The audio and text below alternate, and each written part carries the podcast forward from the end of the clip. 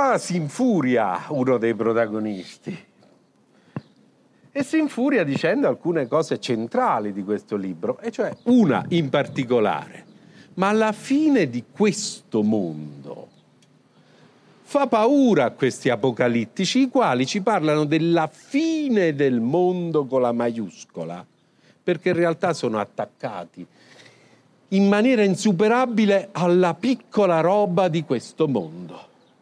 Cantare l'Apocalisse è non voler lavorare sulla possibilità reale della fine di questo mondo. Cantare la fine del mondo significa non accettare lo scontro politico della fine di questo mondo. E ce ne sono molti di cantori dell'Apocalisse in questo libro. I terzi sono quelli che in qualche modo stanno simpatici a noi, ce ne sono di diversi tipi, perché in tutto questo bailamme ci sono quelli che non si arrendono, e che in qualche modo sanno, per esempio, che mentre l'impero e il papato danno se stessi come certo finiti, declinanti, sempre più marginali nella grande f- storia dell'universo, ma insuperabili, c'è gente che invece è partita per i Paesi Bassi e si racconta che nei Paesi Bassi questi qui hanno provato a fare una libera repubblica anche ispirati a scritti recenti, per esempio, di un segretario, di un segretario fiorentino che ha detto che, che, scriveva che forse è possibile riprendersi il mondo che sta finendo nelle proprie mani, non credere che quello che noi non sappiamo possa essere teorizzabile come inattingibile, mistico, impronunciabile, ma che quello che non sappiamo può essere afferrato con la conoscenza e trasformato con il, con l'azione collettiva. E questi sono andati, stanno andando nei Paesi Bassi, alcuni stanno tornando nei Paesi Bassi perché Girolamo racconta cose importanti e dimenticate di quel, di quel periodo. Per esempio racconta il grande esodo degli ebrei cacciati da Anversa e accolti a Ferrara dopo aver passato le Alpi e alcuni di loro fanno il viaggio di ritorno perché quando si sente puzza di papa e di inquisizione a Ferrara fanno il viaggio all'indietro per tornare nei Paesi Bassi a vedere se libera repubblica ci può essere. E questi rivoluzionari sono quelli che nel libro si inseguono, non credono tanto alla trascendenza.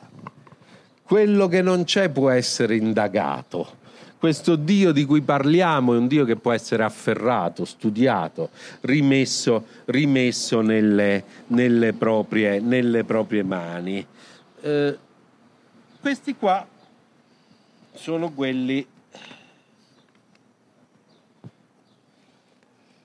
che in qualche modo stanno cercando di pensare come si supera la fine del mondo come questa fine del mondo si rivela per essere una fine di un mondo. Per esempio, uno dei due che nel 1630 rilegge queste avventure, a un certo punto sbrotta contro i negatori del contagio, contro gli apocalittici e ci dice non la vedete come invece la cogliete nei volti di chi affretta il passo per timore del contagio, la paura. O la paura di chi calcola le orbite dei pianeti per indagare non so quale corruzione dell'aria che da essi discenda, ma quella che si mostra è la peggiore delle paure, caro Samuele. Forse loro stessi non sanno di averla ma non vedete come si aggrappano anch'essi al boccone di mondo che gli resta, per timore di perderlo? Ponete mente, non faticherete a trovare nella paura della fine del mondo la causa di tante insensatezze. Si aggrappano alla fine del mondo per eh, non accettare la fine di un mondo. Il suo interlocutore però gli dice che anche i rivoluzionari in fondo vogliono la fine del mondo. E lui risponde, Joan, un riformato che nei Paesi Bassi a ritentare la libera Repubblica c'era stato.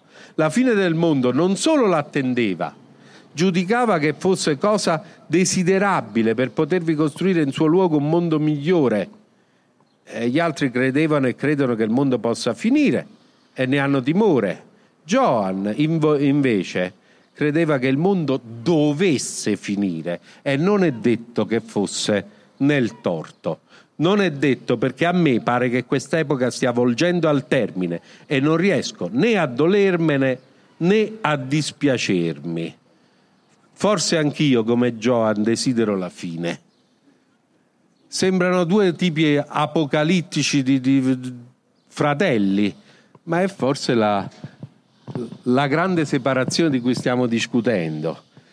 Di chi sente che il mondo finisce lo traduce in un'apocalittica che invece non fa altro che eh, rendere questo mondo insuperabile e che invece pensa che lo scricchiolare di questo mondo ci spinge a costruire la possibilità di un altro mondo. Queste sembrano essere le, le pagine che si schierano in questo libro tra streghe, tra, tra, tra cinici, tra rivoluzionari e apocalittici. Insomma, in fondo un atto di fiducia nella rivoluzione non male andare a ripescare po' come abbiamo sempre fatto, nel senso che quando le cose si fanno complicate, ma ci sta ancora chi pensa che non è ancora del tutto chiusa, torniamo, se ci fate caso, sempre agli anni tra 4 e 600. Abbiamo fatto diverse volte, quando la modernità stava nascendo, ma la modernità ancora non si era chiusa dentro quella quei giochi finiti e i giochi erano tutti aperti. Questo è un libro di speranza da questo punto di vista. Ui, sì, ok, hai detto tutto tu, quindi adesso la presentazione è finita, Francesca Coinse vuole venire a presentare la dismissione del lavoro. Era una battuta, Francesca. Allora, oh, um, dunque, cerco di ricordarmi, le, allora, intanto Johan, non Johan, come, come Johan Cruyff. Okay? Io sono un po'. Eh beh, ma se devo, se devo chiamare un, un, eroe positivo di un romanzo fiammingo lo chiamo Johan perché mm, in omaggio a Crowley. Lui però attraverso mezzo mondo, quindi l'avranno chiamato in diversi modi. Eh. Ah sì, sicuramente. Allora, no, uno dei temi del libro è sicuramente la fine del mondo, l'attesa della fine del mondo. E lì c'è un magistero enorme in Italia dovremmo dire, anche se poi in realtà forse uh, imparo ultimamente che è più noto e più letto e più pensato fuori dall'Italia e che è Ernesto De Martino che la fine del mondo può significare due cose, la paura che il mondo finisca, che è la perdita della presenza e quindi ti aggrappi, um, istituisci rituali, insomma, fa tutto il possibile perché il mondo non finisca ma al tempo stesso, e attenzione, le due cose sono intrecciate, al tempo stesso il desiderio che il mondo finisca, perché se mondo non, questo mondo non finisce non ne può nascere uno diverso. E sì, ci sono dei filosofi che fanno quasi tutti una pessima figura, qualcuno anche una brutta fine, è uno dei pochi privilegi degli scrittori, non è che si guadagni tantissimo, però almeno puoi prendere quelli che ti stanno su e se gli va bene li fai morire, poi mm, puoi fare anche di peggio. E questo dipende beh, dallo stato miserevole della filosofia italiana, del, da un bel po', e anche in fin dei conti dalla filosofia in generale. E uno dei segni della pochezza della filosofia italiana è il fatto che mm, alla vigilia del, della pandemia uh, è uscita l'edizione critica dei materiali di quello che sarebbe dovuto essere l'ultimo libro di Ernesto De Martino. L'ultimo nel senso che è il libro col quale De Martino doveva dimostrare che lui per tutta la vita non aveva fatto altro che scrivere un unico libro. E il tema della fine del mondo era il centro della sua riflessione. Ed è un libro che ci mostra una dimensione filosofica di questo gigante dell'etnologia, dell'antropologia, che è stata totalmente snobbata dai filosofi italiani. Mentre per dire gli italiani, Corrado Bologna, ma Corrado Bologna ha sempre lavorato sulla perdita della presenza, ma anche Pietro Cataldi che ha rimesso mano a una sua vecchia recensione della strada di Cormac McCarthy, rileggendola alla luce di De Martino. Uh, questo anche per ricordare il, forse il più grande scrittore vivente che è appena scomparso. Non se ne sono accorti molti perché i telegiornali erano occupati da altro. Ma... Ecco, i filosofi italiani non, non l'hanno neanche recensito. E, ripeto, è un limite loro, non di De Martino. Il fatto che De Martino a 50 anni dalla morte dimostri di essere decenni più avanti della nostra contemporaneità è solo un segno della sua grandezza. E questi due temi nel, uh, si intrecciano, si sono sempre intrecciati. Dico, se, dico sempre perché nel corso degli anni il romanzo è cambiato, è cresciuto. All'inizio voleva essere un'allegoria della crisi economica, poi invece la crisi naturale, cioè il terremoto, è diventato davvero un tema e poi si sono aggiunte altre crisi e poi come dico nelle, nella nota dell'autore, poi il reale si è ripreso quella libertà che la fantasia credeva di poter avere, nel senso che poi è arrivata davvero l'epidemia eh, ed è arrivata davvero non la guerra che non se n'era mai andata da questo mondo, ma come dire, la guerra ha ripreso gli scenari sulle prime pagine dei giornali e quindi andando a comporre un quadro di crisi che si trovano tutte quante in questo periodo. Eh, sì, mm, la tradizione alla quale io e Giso apparteniamo ci ha sempre detto che se vuoi capire la tarda modernità devi partire dal Seicento. Poi un nostro maestro ci insegnò a portare di qualche decennio indietro, in realtà guardando alla Francia, quindi all'ultimo quarto, alla seconda metà del Cinquecento. E quindi la Ferrara del 570 ci stava bene, intanto perché c'era stato un terremoto, il terremoto più narrato dell'antichità, quello su cui abbiamo più fonti, tutte convergenti. Anche la Francia, anche la Francia è presente perché c'è Montaigne tra le altre cose. Eh, esatto, perché c'è Montaigne, infatti. E, um, ci sono due personaggi francesi importanti, ho due sedicenti personaggi francesi, uno dei quali, lo diciamo subito, è Montaigne. Dicevo, um, abbiamo questa narrazione del terremoto e il primo input mi venne dal terremoto, cioè dall'esperienza del terremoto. E, uh, svegliato la domenica mattina dal terremoto e poi dieci giorni dopo uh, a scuola e quindi portando una classe giù dal secondo piano dopo la scossa di terremoto e poi si sono intrecciate un po' di, di, cose in quel periodo, era il periodo in cui non, ricor- non ricordo come, ma avevo scoperto che gli scacchi erano lo sport per eccellenza del Cinquecento, che ogni sovrano aveva il proprio scacchista e che c'era un conflitto tra la scuola italiana e quella spagnola, da cui viene poi fuori il protagonista che è effettivamente stato il campione del mondo di scacchi del Cinquecento ed era anche il periodo in cui si diceva, vabbè, la crisi, però i pigs, eh, però i pigs stanno vincendo gli europei di calcio, no? Eh, ma se la Grecia batte la Germania, poi la Germania vinse, però poi l'Italia, la Spagna, il Portogallo, insomma, sì, vabbè, la crisi, i bambini che muoiono di fame perché non hanno latte in Grecia, ma ci riprendiamo l'europeo. E non so se ve lo ricordate, ma nel 12, durante gli europei, girava davvero sui giornali questa cosa, no? la rivincita dei pigs.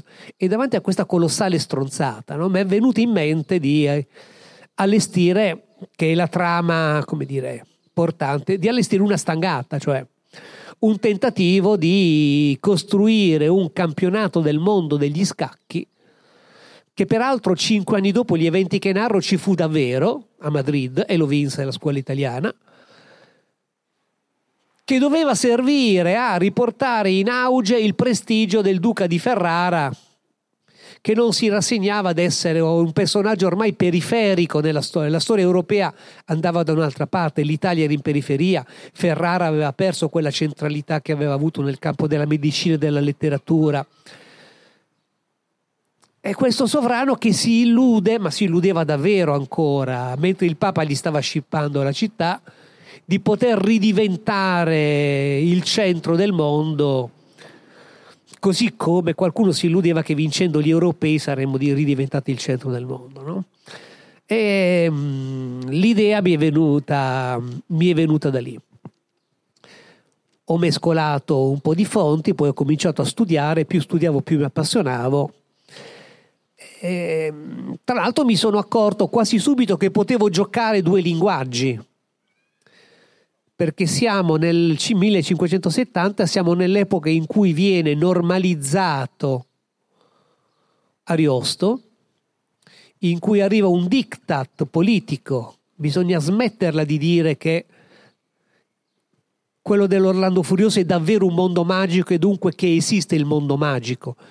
Il mondo magico è quello in cui credono i ceti popolari e che i poeti Ariosto, Boiardo e Ariosto prendono, portano nelle corti e fanno innamorare i signori di questa visione del mondo che in realtà è la visione del popolo, che si coniuga a una serie di eresie proto-protestanti. All'inizio avevo pensato di inventarmi anche una sorta di vescovo critico letterario che imponeva le letture corrette. Poi non ho avuto bisogno di inventarmelo perché ho scoperto che è esistito davvero un plenipotenziario, una specie di Giulio Andreotti dell'epoca che governava la città per conto del duca, scriveva trattati politici antimachiavellici per legittimare la forma di governo che, pre, che, prefigura l'assolutismo del Seicento e interveniva anche su questioni di critica letteraria imponendo l'idea che, che in realtà quelle dell'Orlando Furioso fossero solo allegorie, eh? che, che, non esiste la magia, che i cavalli non volano. È un assoluto è un assoluto disincantato della ragion di Stato che però quando c'è il, il terremoto sta fuori perché ha avuto il presagio dalla, dalla maga e, e, ci ha creduto e se n'è andato. Disincantati sì questi, ma quando bisogna salvare la pelle stanno sempre da un'altra parte. Esatto. Quindi avevo anche in mente uh, quale critico letterario mettere dentro, ma appunto, ripeto, la realtà spesso bussa alle porte della fantasia e gli dice sono più avanti io. E, però appunto potevo giocarmi due registri perché se Ariosto moriva, così come il vecchio mondo stava morendo, Tasso, che è uno dei protagonisti del romanzo, non aveva ancora scritto La Liberata. E quindi in fin dei conti ho potuto anche utilizzare due linguaggi. Ci sono dei personaggi che usano le parole e, e i versi e le immagini di Ariosto e tendenzialmente sono i personaggi che hanno lo sguardo rivolto al futuro. E dei personaggi che usano le parole che poi diventeranno la lingua di Tasso e sono i personaggi che invece si aggrappano al presente cercando di preservarlo.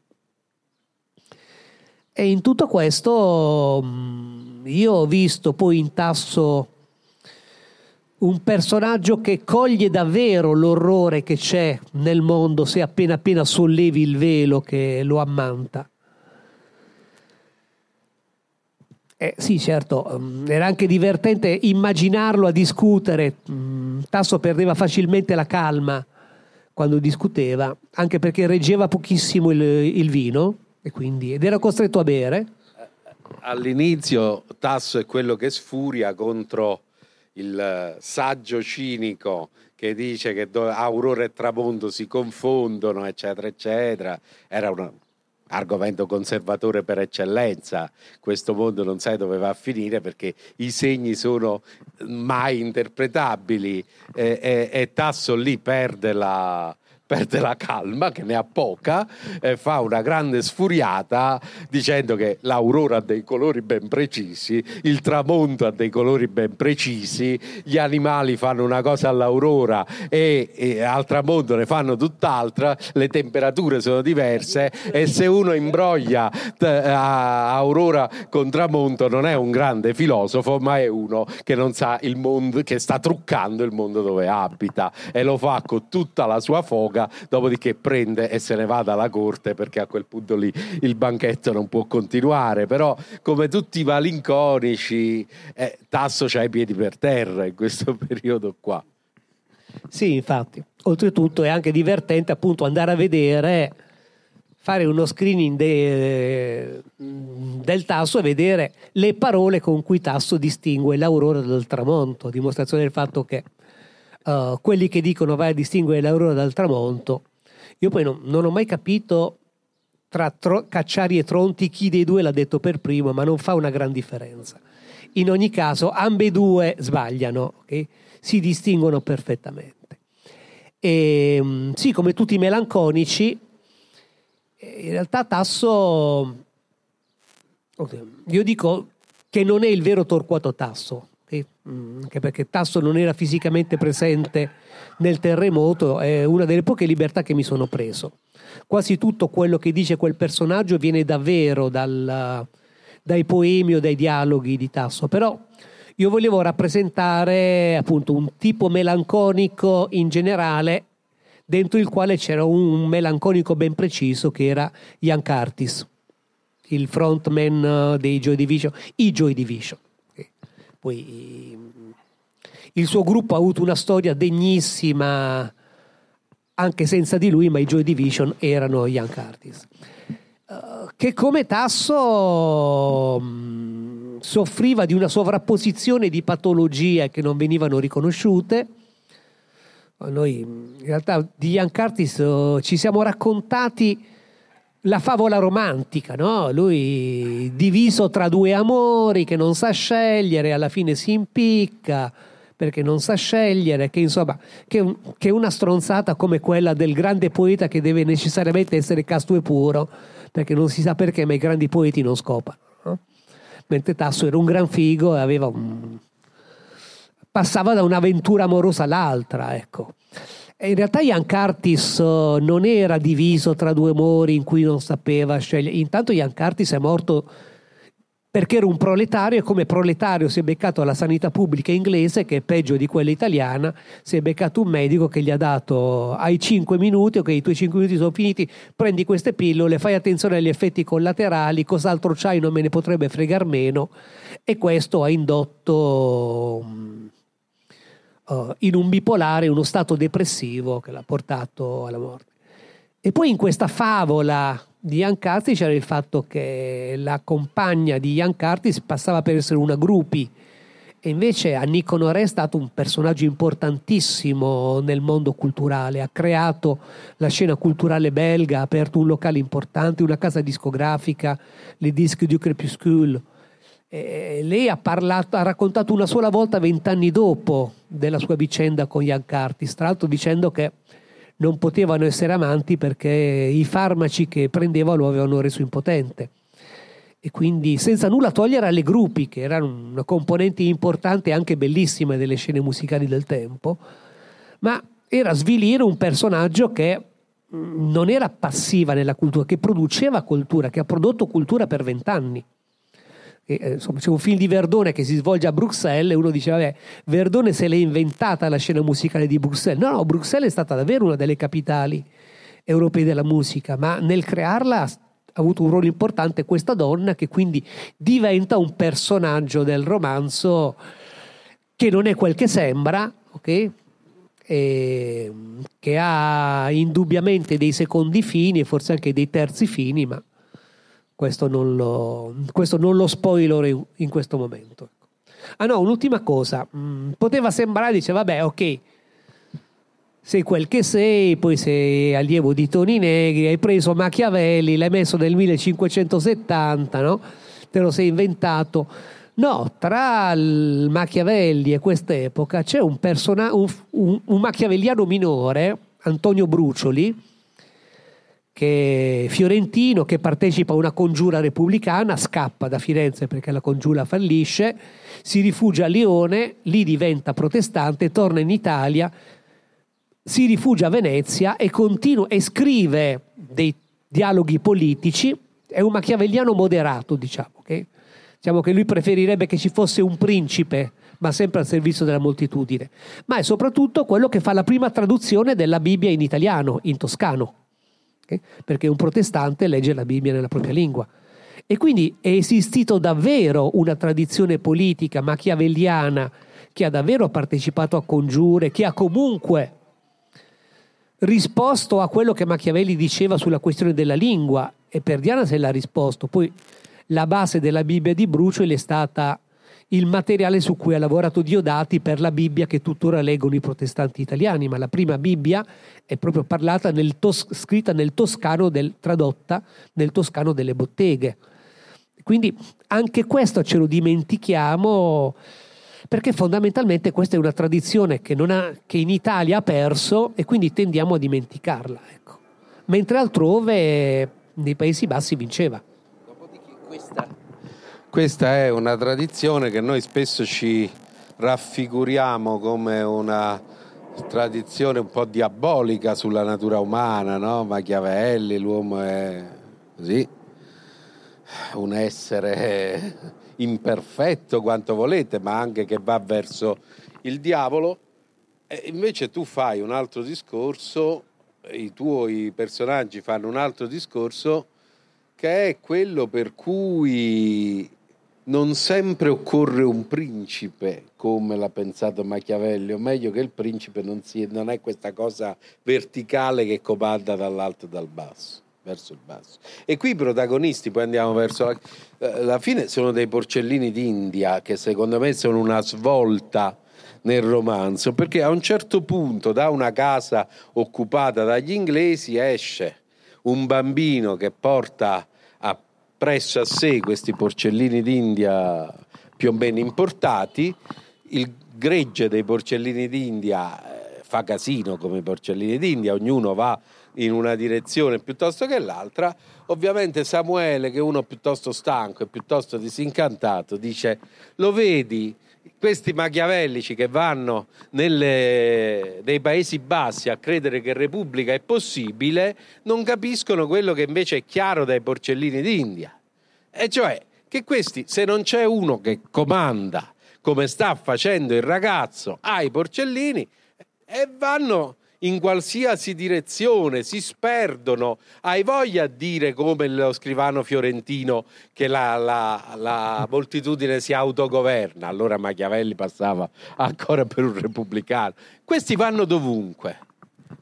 E Gordi gli, gli spiega che in realtà sta vedendo male, che il ragazzino non sta facendo altro che guardare, osservare i porcellini d'India, ma che le loro traiettorie differenti, multiformi, eh, si stanno componendo da sé in qualche modo. Non c'è un pastore che comanda, perché la vita è multiforme come questi porcellini d'India e la composizione di questa vita non richiede un'arte di governo intesa come comando, ma richiede la comprensione di questa capacità della vita di essere plurima, diversa, multiforme e non necessariamente questo abisso di insocievolezza che chiede chissà quale, quale comando. E questi personaggi, almeno quelli che dopo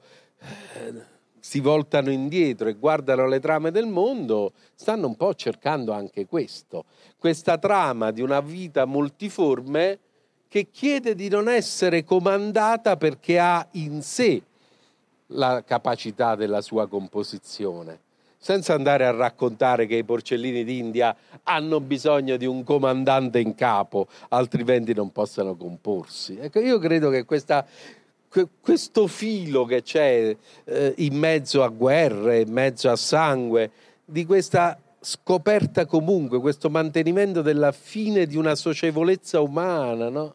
anche quando ragionano sul contagio e in fondo scoprono che la possibilità di contagiarsi comunque richiama il fatto che siamo uguali, siamo tendenzialmente uguali, mentre invece la paura ci divide.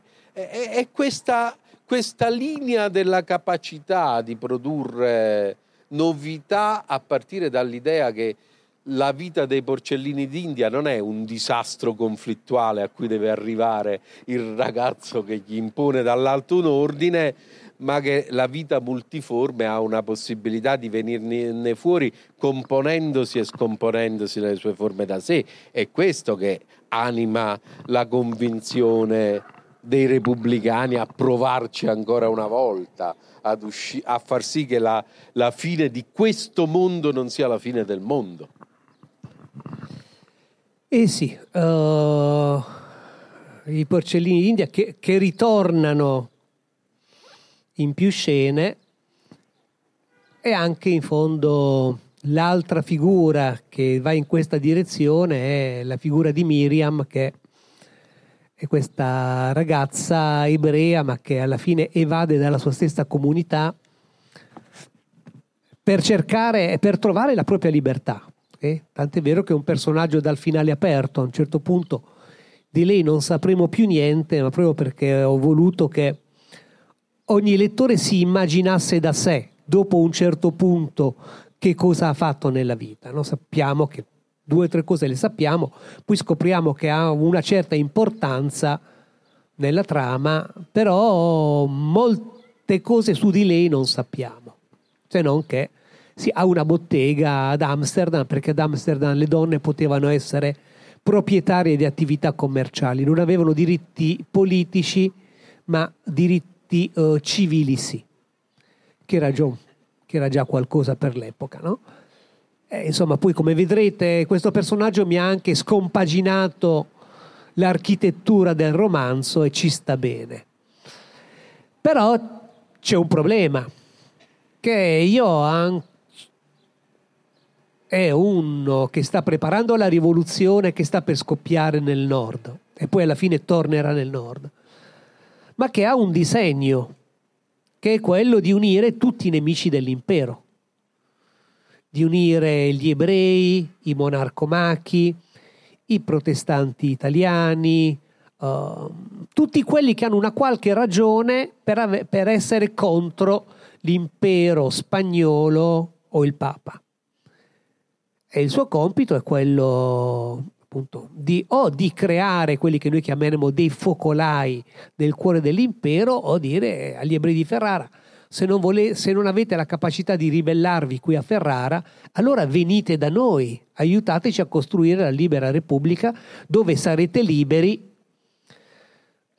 Tenete lontane le sirene dei cabalisti che ci sono stati davvero, che mentre a Ferrari il Papa allungava sempre di più le mani e qualcuno fuggiva, erano lì che dicevano ma no, ma tanto abbiamo fatto i calcoli, il Messia arriva tra cinque anni, quindi possiamo rimanere, rimangono a farsi chiudere in gabbia perché stanno lì a calcolare l'avvento del Messia. E il punto è che però Ioann non riesce in questo perché effettivamente questa cosa non c'è stata. E questa è, l'altra faccia del discorso sulla rivoluzione, perché alla fine una rivoluzione c'è e riesce, perché nel 1570 si sta preparando, ma nel 1630 sappiamo che c'è già stata e ha vinto. E ne conosciamo anche delle conseguenze. Ma Johann non è riuscito a unire tutti i nemici dell'impero in una... non è riuscito a trovare una causa comune per cui alla fine la rivoluzione in Italia fallisce perché ciascuno invece va per, i, per conto proprio. E questa, come dire, è una riflessione che ha accompagnato tutto il decennio in cui ho lavorato in questo romanzo, perché è il romanzo di quelli che ho scritto che parla di più all'attualità ed è ovviamente un problema che abbiamo davanti a noi, grande come una casa, sul eh, fatto che la convergenza o, o, usiamo le parole che vogliamo, ma non siamo ancora riusciti a trovare, non abbiamo ancora trovato, come dire, la, la chiave del rompicapo e quindi è giusto che il problema venga posto e che si sappia che il problema c'è. Ecco, ripeto, lo stesso Johan non ha la chiave, non riesce, anche se in realtà quando alla fine punto a convertirne almeno uno e si rende conto di non averlo fatto e poi torna indietro, non sa però di aver innescato invece un effetto in un personaggio uh, che Johan uh, non conosce e di cui poi invece scopriremo il futuro, quindi gli effetti imprevisti che comunque si danno. Ecco. Comunque non finisce, il libro non finisce con la sconfitta, finisce con uh, un, non, non, svelo come finisce, ma tanto che vai a capire, eh, però finisce con un epilogo che si chiama collegare i segni, che è questa capacità di continuare a capire che insomma il mondo non è questo abisso di insensatezza che ogni teologo del potere vuole, vuole, convincerci che sia. Il mondo è un posto di sensate esperienze, dice qualcuno, riprendendo i classici, è un posto che può essere capito e fino a quando possiamo capire e collegare i segni, la sconfitta non è definitiva. A un certo punto, andiamo a chiudere, c'è Gordi che eh, si incavola contro un altro eh, eh, messaggero di sciagura che passa, che, che, chiama la resurrezione dei morti e lui, lui dice ma a me interesserebbe provare una resurrezione dei vivi a più breve termine, il solito Samuele gli dice ma non lo vedi che siamo qui ormai tutti mezzi morti? E Gordi risponde questo significa che siamo mezzi vivi e a partire da questo mezzi vivi esatto. si possono collegare i segni. Sì, eh, che è una battuta di Saramago che era comunista, che ha continuato a credere anche lui che il mondo potesse essere cambiato e che anche lui ha raccontato poi ha raccontato di tutto Saramago, ecco. però ha anche scritto un romanzo sulla fine del mondo che è Cecità, uno dei grandi capolavori sulla, narraz- sulla peste come evento simbolico e sicuramente cecità. Eh, e lui è riuscito a vederci l'umanità dentro l'epidemia. Ecco. Quando diceva ma il contagio in fondo noi ci contagiamo perché abbiamo natura comune. Questa è una cosa che scoprirono all'inizio del Cinquecento i medici neoplatonici. La, l'idea, l'idea, del contagio, no? che, che avevano un problema molto banale. Abbiamo scoperto che c'è qualcuno che prende la sifilide ma non ha avuto contatto sessuale, quindi scambio di sostanze col sifilitico. Allora, com'è possibile che questa nuova malattia, che intanto è nuova, non è, non è, stata raccontata da Galeno da Vicenna, quindi la natura è viva, produce, produce forme, e questa è la prima scoperta rivoluzionaria. Com'è possibile allora che ci contagiamo? La risposta medica ovviamente è hanno fatto da tramite dei panni infetti. Eh, ma questo vuol dire com'è possibile che i panni possano collegare un essere umano a un essere umano? Perché abbiamo natura comune. La paura della fine del mondo a volte ci fa dimenticare, ci fa rinchiudere nel nostro io, in quella cella individuale, e ci fa dimenticare uh, quello che l'evento del contagio in realtà ci racconta, che abbiamo natura comune che siamo tutti quanti parte di una stessa natura ed è questo che rende possibile anche la nostra umanità, perché anche le emozioni, anche l'amore sono una forma di contagio. Ripeto, questo è il livello più alto che è stato raggiunto dal neoplatonismo e paradossalmente lo raggiunsero i medici che fecero uno scatto in avanti rispetto ai filosofi fiorentini, ma questo serve anche a dire poi nel Seicento in Italia che cosa abbiamo perso con la, con la restaurazione, ecco. E forse, forse, forse, c'è ancora tanto da scoprire ancora nel, nel neoplatonismo. Oppure, molto banalmente, io ho parlato tanto male dei filosofi contemporanei, però almeno uno durante la pandemia aveva degli strumenti già approntati che sono serviti a interpretarle ed era Jean-Luc Nancy. Quando Nancy diceva che ciascuno di noi è un essere singolare plurale, lo scriveva proprio così, senza trattini, perché il contagio è sicuramente qualcosa di individuale, ma al tempo stesso dimostra la mia natura plurale, perché è qualcosa che afferisce a me, ma che al tempo stesso io posso malauguratamente passare all'altro. Ecco, lì c'erano degli strumenti che sono serviti, non a caso il libro Un virus troppo umano di Jean-Luc Nancy è credo la cosa migliore che sia stata scritta, purtroppo non tradotto in italiano, abbastanza strano perché Nancy è in genere ben tradotto spesso, poi Nancy è venuto a mancare non per il virus, ma insomma, ha avuto un'età lunga e felice, con un cuore nuovo per vent'anni, eh, che dimostra che forse una speranza anche per la filosofia c'è. Ok, lasciamo a loro scoprire non solo che cosa fanno i medici in questo libro, ma cosa fanno le figlie dei medici, non dei medici con la M maiuscola, ma dei medici laboratorio che hanno un ruolo fondamentale. E niente, che dire che dai neoplatonici del Cinquecento che hanno scoperto la comune natura umana viene sempre un buon argomento per essere comunisti alla fine del mondo. Insomma.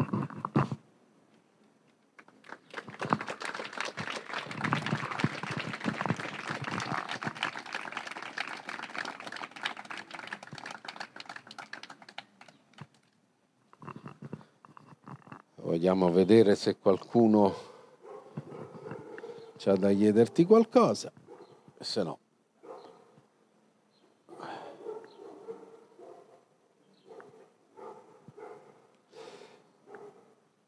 La partita a scacchi che c'è in questo libro e che lui descrive in cinque righe proprio, ve la fa vedere, tu mentre la leggi dici ma guarda che capa fresca, sei partita, guarda come la descrive e ovviamente nelle note voi trovate mossa per mossa la partita tra Fischer e Spaschi dei campionati del mondo perché è una partita effettivamente giocata che nelle note trovate perché uno eh, insomma i comunisti sono abbastanza precisi su queste robe qua eh. che insomma è la partita con cui Fischer eh, distrusse Spassky mm, era ancora in vantaggio Spassky nel mondiale ma dopo quella partita si è, spe- si è spento definitivamente Spassky era gli scacchi razionali precisi una memoria di ferro 40 mosse a memoria prendendo gli schemi e Fischer fece due o tre cose che, che ti insegnano quando impari a giocare a scacchi. Queste cose non si fanno mai. Andò volutamente in svantaggio di pezzi, mise un cavallo sulla prima colonna. Non si mette mai un cavallo sulla, sulla prima colonna perché gli dimezzi le possibilità. Creò, creò, una situazione che non era mai stata giocata in nessuna partita e Spassky non poté più aggrapparsi alla memoria è contro un genio assoluto, anche lui poi affetto da tutte le depressioni e le manie di questo mondo, eccetera, però contro veramente un genio assoluto a quel punto non c'era più partita. Ecco. E come siamo combinati noi, non sai come uscirtene da sto porco mondo ormai che siamo all'angolo. Poi un giorno arriverà quello che mette un cavallo in casella laterale fregandosene che questa cosa non si fa e non sta scritta nei grandi libri e a quel punto là la ribaltiamo.